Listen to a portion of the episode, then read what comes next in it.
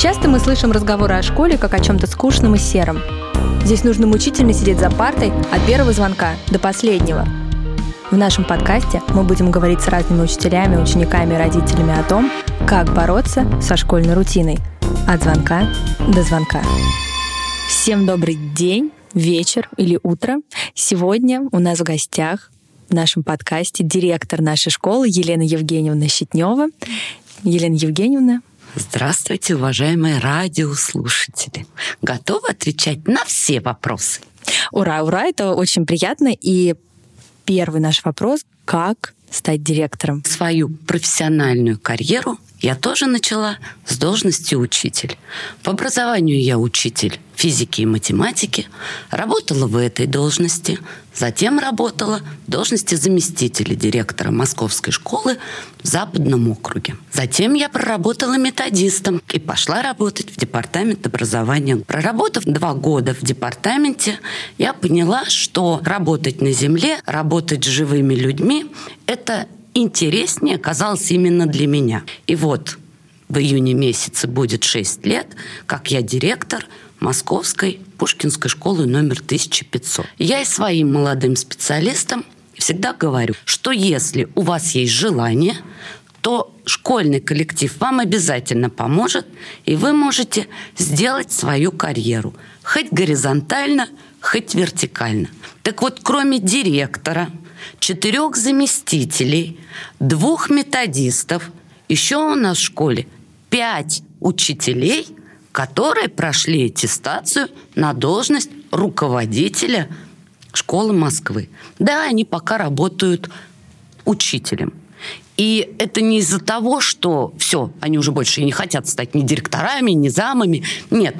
Они решили так, готов ли я сейчас пройти все ступеньки, чтобы меня выдвигали на должность директора, они попробовали и прошли. И теперь все в их руках. Но вот вы не воспринимаете как раз их как проблемных учителей, которые могут сбежать, например, и ре- реализовывать себя в другой школе? Вообще не принимаю как проблемных учителей. Мало того, всем коллективам готовили их к прохождению аттестации, потому что, работая учителем, конечно, не знаешь многих вопросов административных, финансовых. Вот вы, как учителя, не скажете же мне, как финансы в школе распределяются, так и они.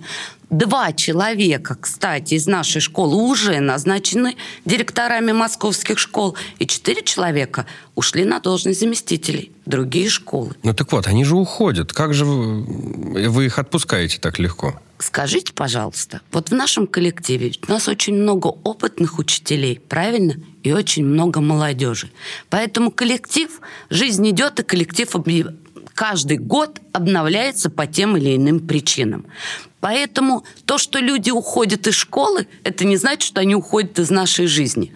Во-первых, ты приобретаешь опыт общения с человеком с другой образовательной организацией, а с ним ты как был рядом, так и остаешься, даже если он не работает в школе. Как человек, да, я радуюсь. Как директор, может быть, конечно, я и горчаюсь, потому что я теряю хороших специалистов. Но растим других. То есть это прям ваша задача, ваша такая стратегия, что коллектив должен обновляться постоянно, да? Конечно, мне как директору было бы удобно, что вот у меня коллектив укомплектован, и 10 лет у меня нет головной боли, что кто-то уйдет, кто-то придет, все на своих местах, и все дают качественное образование. Но опять же, повторю, жизнь идет. Поэтому как бы ты ни хотела, как бы ты ни выстраивала, эти изменения все равно будут. Пусть молодые люди растут, и для них это важно. Если они знают и ставят себе цель и хотят ее добиваться, я всегда буду за и только помогу. Я вот все э, сидела и думала про, что мне не давало покоя, во сколько можно уже стать директором. Есть определенные требования, наши городом выдвинуты, кто может стать кандидатом на должность директора, либо директором. Там указано, что это высшее образование, не менее трех лет работы, то есть э, педагогического стажа, скажем так, или не педагогического, но три года стажа работы. И обязательно человек должен иметь управленческое образование, менеджер в образовании. Поэтому закончив институт и прийти в школу, сразу стать через год директором, не получится. Но Мой заместитель директора ушел на должность директора в 28 лет. Ну, нам всем есть, да, к чему стремиться, я поняла. Просто также говоря о школе, задумываешься об изменениях в школе, э, потом после изменений думаешь, так, а не открыть ли бы мне что-нибудь еще свое? Потом ты начинаешь изучать там устройство государственной школы, потом устройство частной школы, чем мы отличаемся, что мы можем взять себе, потому что государственная школа, э, как мы понимаем, прекрасно может работать и с классической системой образования, но и брать какие-то Э, там, фишки, новинки, системы, которые используют частные школы. И поэтому такой вопрос. Могут ли вообще соревноваться наши государственные школы, в которых мы работаем, и частные? Вот у нас с вами у школы большая свобода выбора. То есть мы можем с вами брать и применять практики, которые мы там подглядели, подсмотрели, научились, изучили из частных школ. Можем брать даже из опыта, скажем, международных систем образования разных стран. И, пожалуйста, вносите это. Вот здесь любая инициатива как раз от молодых. Опытные учителя, которые вот э, трудно привыкают к изменениям, и они уже вроде как вот по тому пути идут. А молодые, энергичные, которые приходят, вот как раз им все интересно, они ищут, изучают опыт, стараются перенять. Поэтому с вашим энтузиазмом мы можем воплотить все.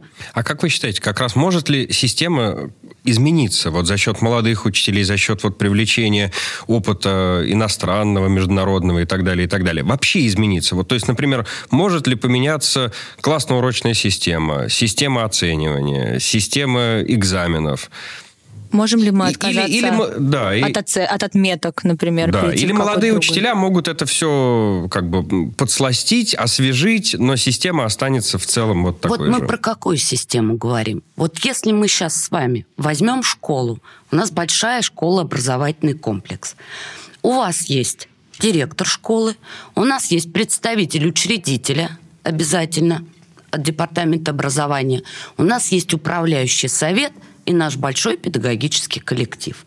Вот если мы с вами все вместе сели и обсудили и решили, что мы вот подсмотрели там в финской системе образования, угу. что у них нет домашнего задания, ну, к примеру, да. я говорю, и мы отказываемся от домашнего задания. Конечно, вам же молодым наши опытные учителя скажут, а как мы просто так возьмем и откажемся?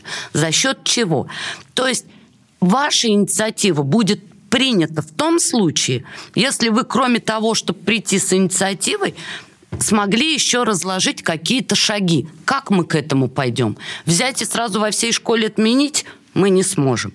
Но, например, взять начальную школу, пусть даже первые классы у нас и так без домашнего задания, вторые классы, например, берем и разрабатываем, что мы делаем для того, чтобы убрать домашние задания, как мы освободим родителей, которые вам только спасибо скажут, что ребенок пришел домой и домашнего задания нет? А, а вот мне кажется, родители как раз не скажут спасибо. Мне кажется, родители как раз первые, кто будет против отмены домашнего задания, а еще и бабушки и дедушки будут против отмены домашнего задания. Не соглашусь. Вот именно про родителей начальной школы не соглашусь. Почему? Когда родитель забирает ребенка около шести вечера по дороге с работы домой, и зная, что сейчас они придут домой, а у них математика, русский, чтение, да еще английский, вот здесь начинаются проблемы.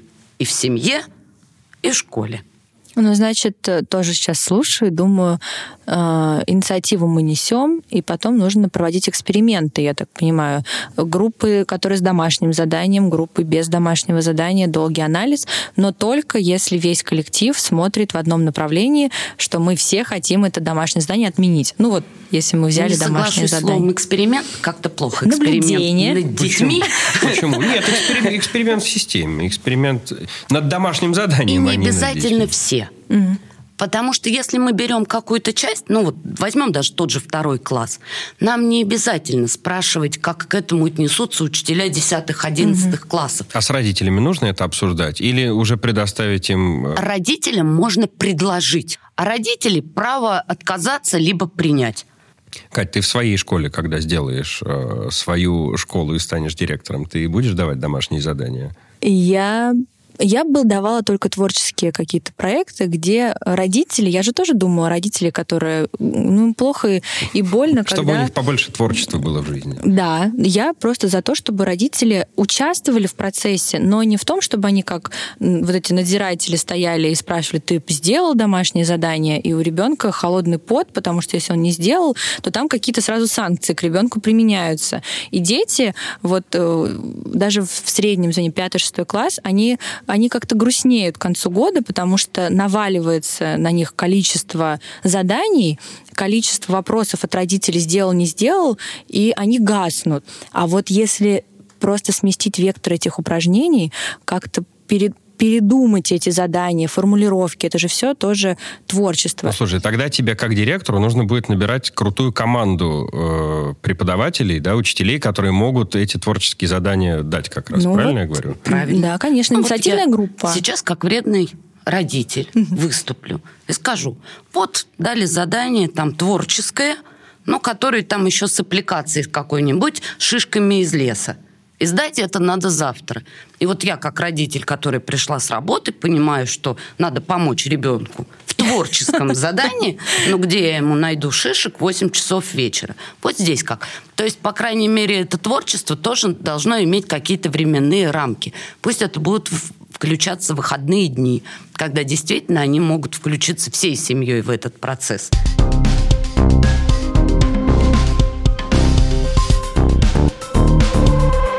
Какими, ну, тремя главными качествами должен обладать директор, как вам кажется?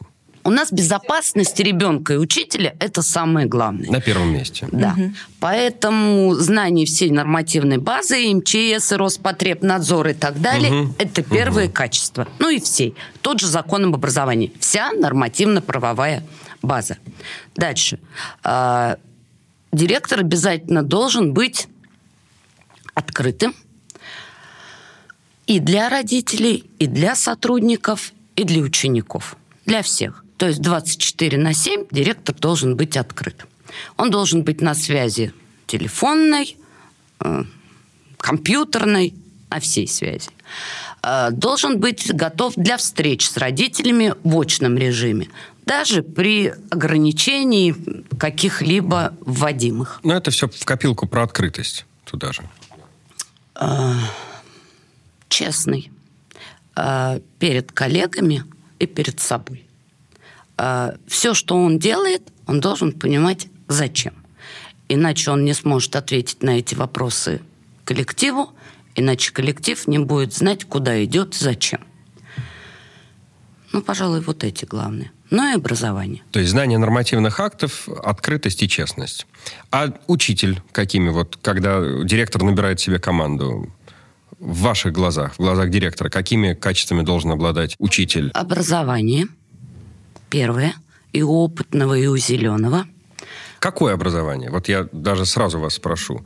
Потому что Обязательно педа- педагогическое? педагогическое, да, или может быть профессиональное? Это может быть профессиональное, но будем смотреть. Если идет человек на должность учителя русского языка и литературы, какой у него профессиональный может быть? Филологическое. Возможно. То есть рассмотрим. То есть образование он должен иметь, человек. Дальше. Его готовность к обучению. Курсы повышения квалификации, э, переквалификации и так далее. То есть, задавая человеку вопрос, я должна услышать, что он готов учиться. Пусть даже у коллег в своем коллективе. Обязательно спрошу, каким временем он располагает, чтобы посвятить это время работе. И каким он временем должен располагать? Я бы сказала всем от- в начале. Разные есть вопросы, и, ну, ответы. Иногда человек говорит, я э, на работе учитель, и как только я покидаю стены школы, я мама, жена, там, бабушка и так далее. Вот в наше время просто так выйти из здания и забыть, что ты учитель, не получится. Поэтому этому человеку я скажу нет. Честный человек тоже. Потому что приходят кандидаты и говорят разные легенды, которые потом очень легко проверить, и они несопоставимы. К зеленому этого вопроса не будет, но к опытному будет вопрос, если каждый год у него новое место работы. Угу. Может быть, ситуации разные в жизни, но он должен ответить, почему. Спрошу на вопрос, готов ли учитель, кандидат на учителя, пойти и сдать предмет ЕГЭ по своему предмету. Послушаю ответ, но предпочтение отдам тому кандидату, который скажет, да, готов пойти и сдать. Если меня не устроит результат, потом еще раз пойти и сдать, чтобы доказать себе, что я знаю предмет – я готов, как и дети, пойти и сдать экзамен. А вот представьте, перед вами два учителя при прочих равных параметрах. Э, оба честные, открытые, готовы работать э, много, готовы учиться. Но один из них имеет педагогическое образование, другой не имеет педагогического образования. Вы какому отдадите предпочтение? Вот при прочих равных параметрах. А я посмотрю, какие у нас э, коллеги есть в коллективе. Если все коллеги... Вот, ну, берем, например, также учителя русского языка. Угу. Вот все коллеги специалисты по русскому языку и литературе имеют только педагогическое образование, и ни, у кого нет, чтобы образование не педагогическое. Я отдам предпочтение ага. кандидату с непедагогическим образованием. И наоборот. Правду говорят про двойной негативный отбор в педагогических вузах. Этот термин связан с тем, что в педагогические вузы, ну, вроде как, да, устоялось такое мнение, ну, не я это придумал сейчас, да, что в педагогические вузы идут э, не самые сильные выпускники школы. Ну, когда это никуда не поступил, да, идешь когда в ПЕД. никуда не поступил, идешь в ПЕД. Это первый негативный отбор. Второй негативный отбор работать в школу идут не самые сильные выпускники ПЕДа. И поговаривают даже о третьем негативном отборе, что в школе остаются работать те, кто не смог уйти в другую профессию. Если бы мне вот это сейчас, эти вопросы задавали, ну, по крайней мере, люди моего возраста или старше, я бы приняла это и старалась бы ответить. Но когда я слышу этот вопрос из уст молодых людей, вот это странно. Первое. Например, возьмем наш Московский городской педагогический университет. Я в этом году просто следила за проходными баллами. Это огромные баллы, которые сопоставимы с практически ведущими вузами Москвы. Поэтому отбор то, что в ВУЗ идут те, кто плохо учился или на крайний случай, нет. Я знаю э, ребят, которые целенаправленно идут в 10 класс и говорят, что после школы они пойдут работать именно ну, пойдут поступать в ПЕТ и будут работать учителем. Потому что я помню, когда я еще поступал совсем недавно, э, да, и я не подавал документы в ПЕТ, как раз именно потому, что ПЕТ был у всех моих одноклассников запасным вариантом. То есть ситуация поменялась? Никит, я считаю, поменялась, потому что сейчас много открывается в Москве классов, новый педагогический класс называется, и ребята идут туда, и ПЕТ рассматривают как первый вуз. И если не поступлю в ПЕТ, может быть, рассмотрю другой. Ну, да, опять же, опять же мы говорим сейчас, к сожалению, про Москву, да, а с другой стороны, есть э, родители, и много таких родителей я встречал, которые явно не считают, э, что учитель это престижная профессия, они считают образование услугой, они требуют да? Вот как, как быть с такими родителями? Вообще, образование – это услуга? Нет. И сейчас очень много разговоров идет именно об этом, и что будут вноситься изменения в федеральное законодательство, и чтобы с высоких трибун это слово не звучало по отношению к учителю. Посмотрим, какое внимание сейчас уделяется воспитанию, что также внесены изменения в федеральное законодательство. И вот воспитание – которые теперь входят в понятие образования и прямо в нормативных документах, уж точно никак к услуге приравнять нельзя.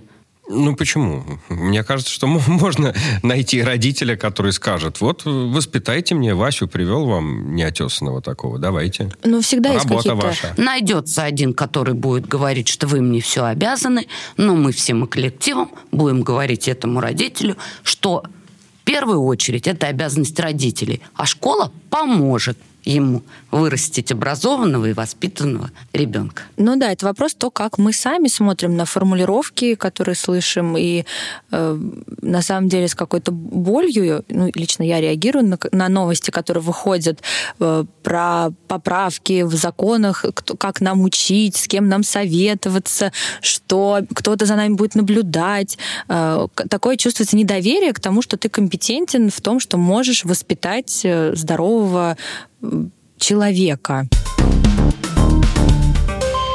Московский учитель Дмитрий Быков э, говорил, что э, любая московская школа, ну, наверное, не только московская, балансирует между сектой и тюрьмой. От звонка а, до звонка, просто вот, формулировка. Между сектой и тюрьмой, да. Вот как вы считаете, это так? Вот на этой тонкой грани. Вот вопросики у меня. У меня была еще одна формулировка. Я добавлю, что школа — это место, место хранения детей. Ну, давайте вот разберемся. Вот берем нашу школу. Да? Тут вот все зависит от атмосферы в школе, от атмосферы в коллективе учителей, в детском коллективе. Поэтому вот тут секта и тюрьма туда-сюда камера хранения не дашь точный ответ, потому что я все считаю, что школу делают учителя, а затем дети. Поэтому как мы выстроим, так и будет. Ну вот мы какие? Вот наша школа, наша она, школа она какая? Замечательная. Наша школа доброжелательная. У нас действительно очень доброжелательный коллектив. Поэтому нашим детям легко в нашей школе. У нас точно не тюрьма. Вы каким-то поразительным образом даете возможность по-разному существовать разным корпусам школы. И такое впечатление, что это ваша цель, что это ваш, э, ну, какое-то вот... Э, это то, что вы постоянно держите в голове, что вот этим нужно дать вот это, этим нужно дать вот это, вот этим по триместрам, вот эти по четвертям, у этих там факультеты, у этих... У всех своя какая-то жизнь. Вы не пытаетесь всех зачесать под одну гребенку. Меня это, честно говоря, очень сильно удивило. Нельзя всех под одну гребенку. Вот давайте вернемся к Но истории. это же очень неудобно, когда всех у тебя вот эти вот так, эти вот так, эти с какими-то своими приколами. Мне неудобно, но удобно всем другим. А нас с вами почти три тысячи, кроме меня. И если трем тысячам человек удобно, то, наверное, пусть лучше будет неудобно мне. Конечно, здесь нужно будет разговаривать и приходить нам все равно к одному единому вопросу, только по одному случаю. Вот календарный учебный график, как раз четверти и триместры, угу. это нам надо будет прийти к одному все-таки мнению. Потому что у нас есть учителя... То есть это все-таки неизбежно. Которые ходят между зданиями, то получается там каникулы, а тут то не каникулы. Мы, мы получается, что нарушаем режим вот этих вот учителей. Ну вот э, мы недавно слились, да, 1525 и 1500. Очень плохое слово. Слились. А какое хорошее? А какое мы хорошее? Давайте. Две школы объединили свои ресурсы для достижения общих результатов и продолжения лучших лицейских традиций. Да. И это действительно не как лозунг, а действительно так. Что заметили, что когда начинаешь с коллегами обсуждать, то скатываемся в опять какой-то негативный ключ. Мы обсуждаем э, школьников, обсуждаем какие-то эти бесконечные проблемы. Мы думали э, организовать какой-то коворкинг для нас, для учителей, где будет приятно проводить время нам. Может, мы просто хотим помолчать, не говорить там про учителей, тут пить чай, здесь тетрадку проверять. Ну, вот это точно в секта, да, это коворкинг, где сидят, молчат. Все и... это все, кто в какой-то. Я про хорошее э, пространство, где учителя могут собираться, не учительское. Потому что в учительской, кажется, только все говорят про школьников. Берем наше здание. Угу. У нас много помещений. Покажи пальцем помещение – и я вам его с радостью отдам. Я ну, серьезно говорю, оформляйте его в том стиле, в каком вы хотите. Хоть вешайте постеры, плакаты, хотите, устанавливайте столики с, с барными стульями. Ну, то есть реально, площади нам позволяют, выбирайте помещение, сидите, общайтесь по интересам. Хорошие идеи, опять же, это ваша инициатива молодых специалистов. Задание. Найди помещение, я его вам отдам. Я обезоружена.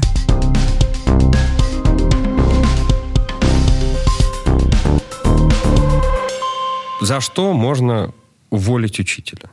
Просто так. Выговор или дисциплинарное взыскание Можно не пройти несколько стадий.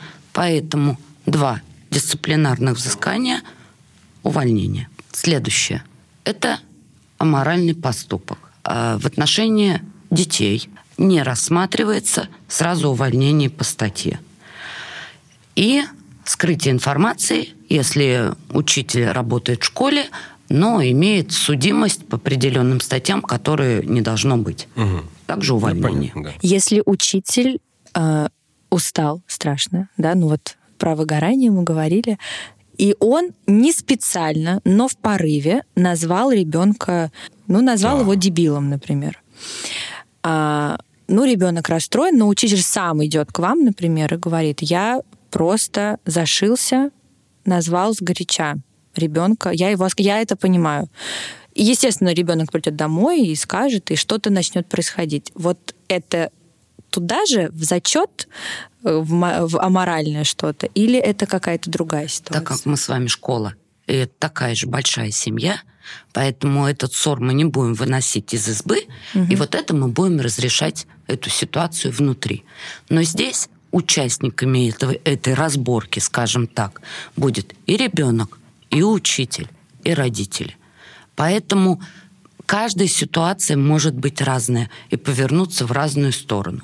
Но за то, что учитель сорвался и назвал, вот прям сразу взять и уволить, я такого не сделаю.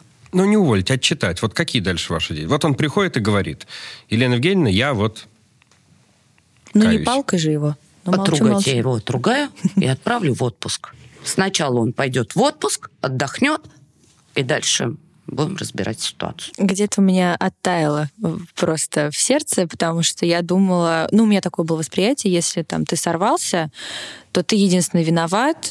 Вот ты- если ты Да. не словами сорвался, а если ты ударил ребенка, вот это да. Ну, не имеет права учитель пальцем тронуть ребенка. И второй вопрос. А Если вдруг, откуда ни возьмись, э, завтра... э, Из космоса. Да, из космоса у школы появляется, да, у вас появляется лишний миллион рублей. Ну, давайте что, что, что вы с ним будете делать? Просто так взять и распределить, куда этот либо миллион, я одна не смогу. А, взе- Скажу так, как дома и по-хозяйски. Проесть можно все деньги. Поэтому нужно пустить эти деньги в пользу. Вот на Вот что? А вот здесь у нас с вами все равно есть дефициты у школы. Например, мы с вами не участвуем э, в проектах городских инженерный класс в московской школе, либо медицинский класс в московской школе. Вот на этот миллион можно купить оборудование для предпрофессионального образования. Например, для начала открытия вот класса такого предпрофессионального. Но опять же, просто так решить я, а, захотели в, в проекты, давайте купим оборудование. А есть ли у нас люди, которые будут работать на этом оборудовании, обученные? Поэтому это нужно смотреть. А может быть, у нас есть здание, которое нужно крышу перекрывать. И мы оттягивали, скажем, там это время, ну, потому что собирали эти деньги. Поэтому есть план финансово-хозяйственной деятельности в школе, и нужно посмотреть по этому плану. Если у нас и в программу развития школы, если что-то нам приходит с неба просто так, а мы этого не ждали, то мы, конечно, можем позволить и, ну, то есть купить что-либо. Скажем так, то, что повлияет на результаты наших детей, на качество образования. Ну, а премию учителям мы всегда найдем, как заплатить из другого фонда. Какой э, там, главный совет или первый совет вы дали бы начинающему этот путь учителя или директора? Верь в себя, и все получится. Спасибо большое. Спасибо большое. Это был подкаст «От звонка до звонка». Слушайте нас на всех платформах. Ставьте лайки, пишите комментарии. В описании вы найдете нашу почту. Пока.